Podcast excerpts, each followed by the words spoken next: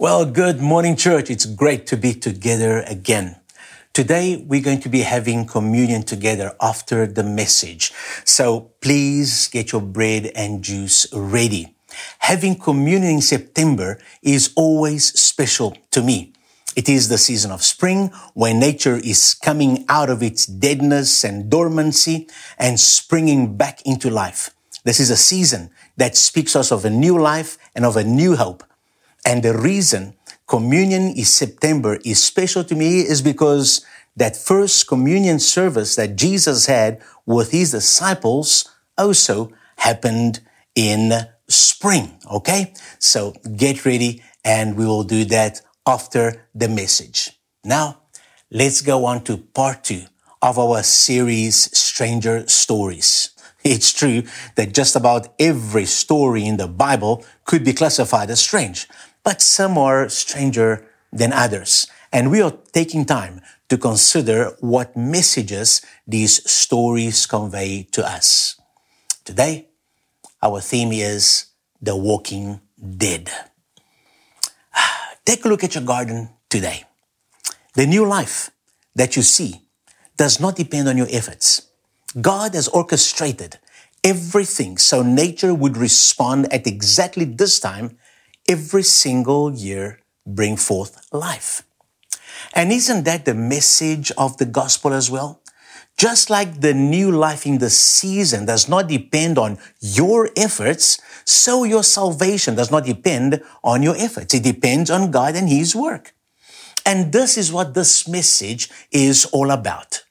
I want to take us back to Passover weekend in Jerusalem.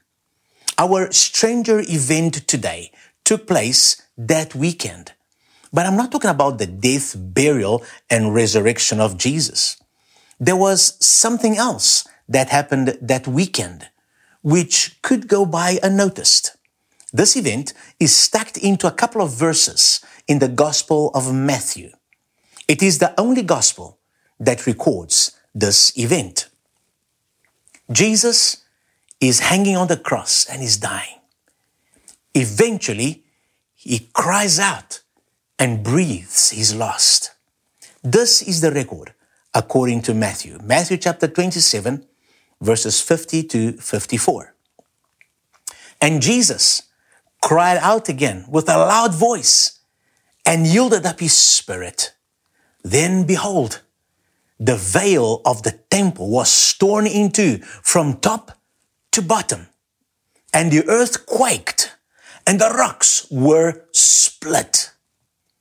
Now, this part we're pretty familiar with, but now here comes a stranger event right here. And the graves were opened, and many bodies of the saints who had fallen asleep were raised. And coming out of the graves after his resurrection, they went into the holy city, into Jerusalem, and appeared to many. So when the centurion and, and those with him who were guarding Jesus saw the earthquake and the things that had happened, they feared greatly, saying, Truly, this was the Son of God. All these things that took place served as a testimony to many that Jesus was truly the Son of God. But did you hear the stranger event over there? It was not just Jesus that resurrected that weekend, many saints who were dead came out of their tombs and walked into Jerusalem. Dead men and women were seen walking in Jerusalem. the walking dead. Who were these people? The Bible says they were saints. For New Testament writers, the word saint means someone who has faith in Jesus. The church is called saints. We are called saints. And so these people were people who had put their hope and, and faith in Jesus and had died in the meantime and were buried in that vicinity. The text implies that they were recognized by the people of Jerusalem which means they had not died long ago. Otherwise, they could not have been recognized. the text seems a bit unclear as to the timeline of events. Did they come back to life on Friday and walk into Jerusalem on Sunday after the resurrection of Jesus? It seems that Matthew has condensed a number of events into that one phrase, in that small portion. It is more likely that when Jesus died, the earthquake took place, the graves were opened, and the curtain, uh, the temple curtain was torn. And then on Sunday, when Jesus came back to life, these saints came back to life too, and they walked into Jerusalem. Now, it does not seem that they came back to life in a glorified body like Jesus did but they were rather brought back to life in their own bodies, very much like Lazarus had been. They had the privilege of witnessing Jesus resurrected, had more years of life on earth. And then, like Lazarus and others, they died again and now they wait the resurrection at the coming of Jesus. What was the point of having these dead people coming back to life and, and walking around? Well, it was to demonstrate the power of God over sin and death. To show that the Word of God has the power to do the impossible, the unthinkable. He can bring the dead back to life and He can give salvation and life to the sinner. And if He can bring the physically dead back to life, well, he also can bring the spiritually dead back to life, right? And that is the message of the gospel. So many people think that they can do something to gain eternal life. Once a certain rich young man came to Jesus to find out what good thing he could do to be saved, to have eternal life. This young man had achieved much at a young age due to his hard work and personal achievements. He was used to doing something to get something. And now he wants to know from Jesus what he must what do what must he do now to be saved what more can he add to his list of achievements to be good enough to be saved. As far as he was concerned, he had kept all the commandments all his life. So Jesus tells him to sell all that he had, give it to the poor, and come and follow him. Uh, this, sh- this shocked the young man. And, and he went away full of sadness because he had great possessions. Although the young man claimed that God was first in his life, in actual fact, riches were first. Jesus then has this conversation with his disciples. You find in Matthew chapter 19, verses 23 to 26. Then Jesus said to his disciples, Assuredly I say to you that it is hard for a rich man to enter the kingdom of heaven. And again, I say to you, it is easier for a camel to go through the eye of a needle than for a rich man to enter the kingdom of God. Now, that phrase, easier for a camel to go through the eye of a needle, that was a, an ancient proverb to illustrate something difficult to achieve. Some say that this needle is talking about refers to a narrow door on, on city walls, which was used at night for security to avoid having to open the gates. And it was difficult to get a camel through those narrow doors, often requiring removing all the cargo from the animal and then struggling to get him through. Others suggest that the prophet meant an actual sewing needle. The point of the saying is that it was extremely difficult, and in this case, extremely difficult for a rich man to enter the kingdom of God. And then, of course, when the disciples heard this, verse 25, when the disciples heard it, they were greatly astonished, saying, Who then can be saved? but Jesus looked at them and said to them, With men, this is impossible. But with God, all things are possible. And this is the bottom line because I don't think any of the disciples were as rich as, as that young man. And yet they're saying, can anybody be saved? You know? And, and so Jesus says, the bottom line is this, that no matter if you are rich or poor, you cannot save yourself. But that which is impossible to man is possible to God. Amen. In other words, God is the one who saves. God is the one who has the power to give life. Hallelujah.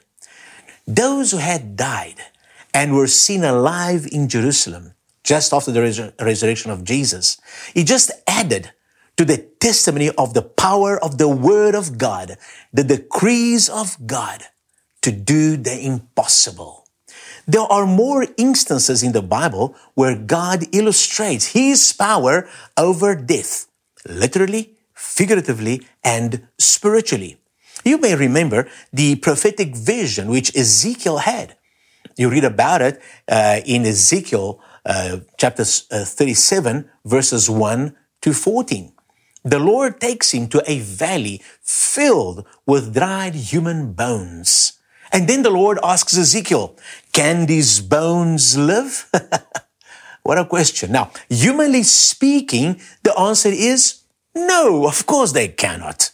But Ezekiel is talking to God. So he gives a wise and appropriate answer. He says, Oh Lord God, you know. Ezekiel knew that with God all things are possible, so he keeps his options open. The Lord then tells the prophet to speak life into those bones.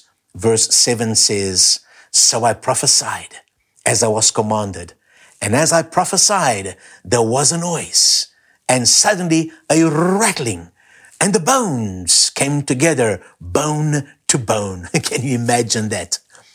As he continues to prophesy, something amazing and unexpected happens right before his eyes. Ezekiel 37 verses 10 to 14 says, So I prophesied as God commanded me and breath came into them, and they lived and stood upon their feet, an exceedingly great army. And then he said to me, Son of man, these bones are the whole house of Israel. They indeed say, Our bones are dry, our hope is lost, and we ourselves are cut off. Therefore, prophesy and say to them, Thus says the Lord God, Behold, O my people, I will open your graves and cause you to come up from your graves and bring you into the land of Israel. Then you shall know that I am the Lord when I have opened your graves of my people and brought you up from your graves. I will put my spirit in you and you shall live, and I will place you in my own land. Then you shall know that I, the Lord, have spoken it and performed it, says the Lord. Mm. Ezekiel, he saw the walking dead. He saw dead men walking. Those dead bones became an army. This was a prophetic vision. And there are a couple of prophetic points here. First, God brings hope to the house of Israel who felt dead and lost in verse 11. And over the years, from that time right up till today, over the years, God has been dealing with Israel and He's still dealing with them today. Listen, we have witnessed life come into a nation that was dispersed and practically dead. And They've become a nation that is flourishing today. And God is not finished with them yet. Israel shall still worship Jesus as Lord. Another point is this. Verse 12 foretells that God will cause the graves to be opened and they will come up from the, their graves. In, uh, in the story of today, the stranger story today in the book of Matthew, is that story a partial fulfillment of this prophecy? Is it confirming that God does have the power to bring back the dead? I mentioned earlier that it is only in the Gospel of Matthew that you find the story. Matthew wrote his gospel primarily to a Jewish audience. Most of the Jewish people did believe in the resurrection of the dead, but only in the last day, in the day of the judgment. And that is what Martha, the sister of Lazarus, said when Jesus told her that Lazarus would rise again. She says, Yes, he will in the last day. But by raising these people, the Lord wants to show the reality of the resurrection, that He is Lord over death. The other Gospels were written to a more Gentile audience who did not believe in the resurrection of the dead. And so adding this little story to their gospel would detract from the main event they wanted to focus on, the resurrection of Jesus, never to die again. These people that resurrected in Jerusalem, these people were revived, brought back to life while Jesus rose in a glorified body, the first fruit, the first one of that which will happen to all his followers when he returns and the dead in Christ are raised in a glorified body just like his. And here's another point in this prophecy. It points to a day when people will be filled with the Holy Spirit. In verse 14, there is a general indication that a day would come when the Lord would put His Spirit into us and we would live spiritually. This filling would go beyond the Jewish nation, and all who believe would be filled with the Spirit of the Lord, which is what we are living through today. Now, walking dead does not refer just to those who walked in Jerusalem on Passover weekend. The Bible says that when we come to faith in Jesus, we pass from death to life. 1 John 3:14 says, "We know that we have passed. Listen, we have passed from death to life because we love the brethren. He who does not love his brother abides in death. Listen, God is love, and God puts his love in us when we come to him. This verse and other verses indicate that we were dead in our sins, but through Jesus, we have passed from death to life. We were dead, but now we are walking around filled with life. As followers of Christ, we are like the walking dead. We are filled with his life. But wait, there is more. there are many dead men and women walking around us today. You see, the Bible says that without Jesus, we are dead in our sins. So those who have not surrendered to Jesus may look very much alive, but they are actually dead. Those without Christ are walking dead people. In the Bible, death often means to be separated from God. Ephesians 2 1 says, And you were made alive who were dead in trespasses and sins. You see, the Ephesians were not dead in their bodies when they heard the gospel, but they were separated from God in their spirits. When they came to Christ, the word says that they were made alive. The word of God has the power to bring back the dead, both spiritually and one day physically too. That is why when we as believers, when we lose a, a loved one, we have hope. A day is coming when all who died in Christ will receive resurrected, glorious, eternal bodies. God has revealed in these and other stories His authority and power over death. Jesus has revealed to us what will happen at the resurrection. He was the first, and we shall follow. The lost enemy to be destroyed will be death. Praise the Lord. Recently, I did a couple of graveside funerals. As I stood there and, and looked across this field of tombs, I imagined the day when those who died in Christ and are buried there would rise from the dead, receive new bodies, and rise up to meet the Lord. Spirit and soul, now united to an eternal body, will be with the Lord forever and reign with Jesus on earth. But as I looked across those tombs, I was also reminded that those who did not put their faith in Jesus and died will also rise from the dead. Not on the same day as the believers rise, much later.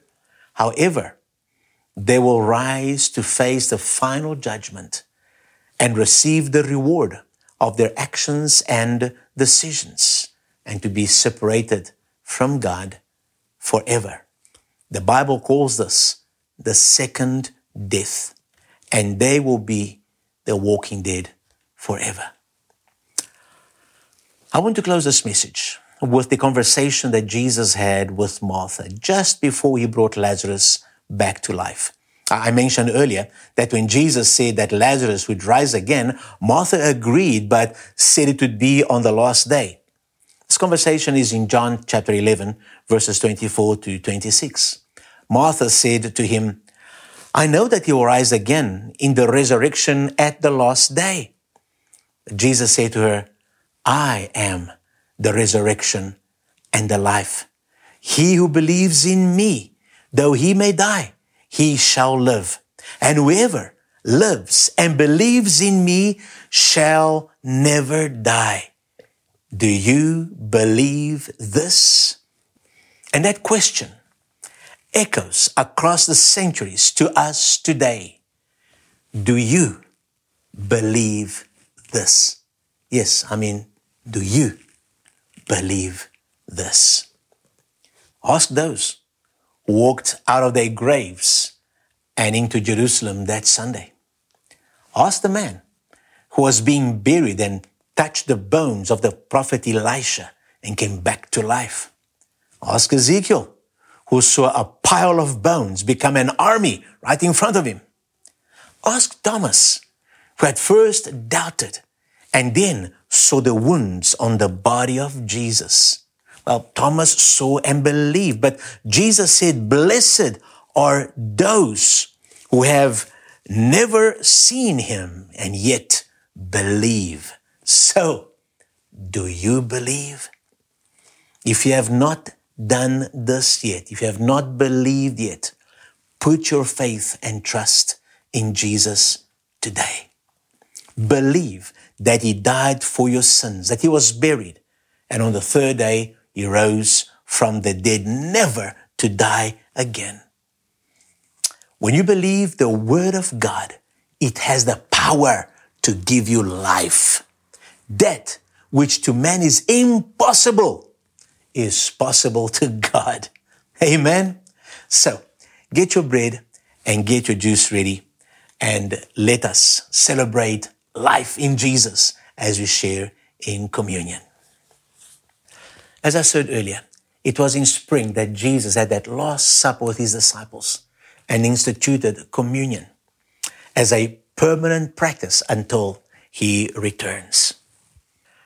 So, as we take part in communion today, I want you to take your mind to Easter. Feel the newness of life as we declare that in Jesus we have new life, eternal life. As we take part in communion today, remember His words Whoever lives and believes in me shall never die. Wow, what a promise.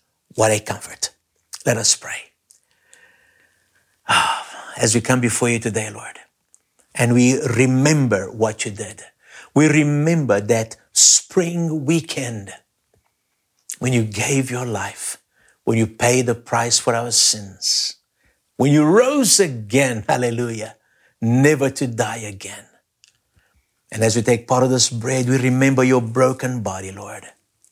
Thank you, Jesus for what you did for us. We remember and we are grateful. Amen. Take and eat and be blessed as you do. Let us pray.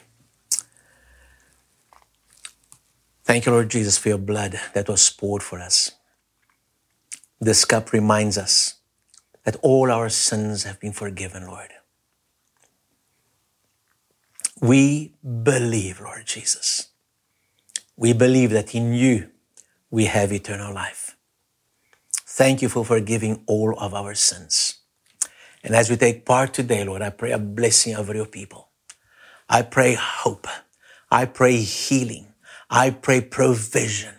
Lord, everything you accomplished for us at that cross, Lord Jesus, through your death, burial, and resurrection. I claim and I pray for your people, Father. Thank you, Lord. Amen. Drink and be blessed as you drink the cup of blessing.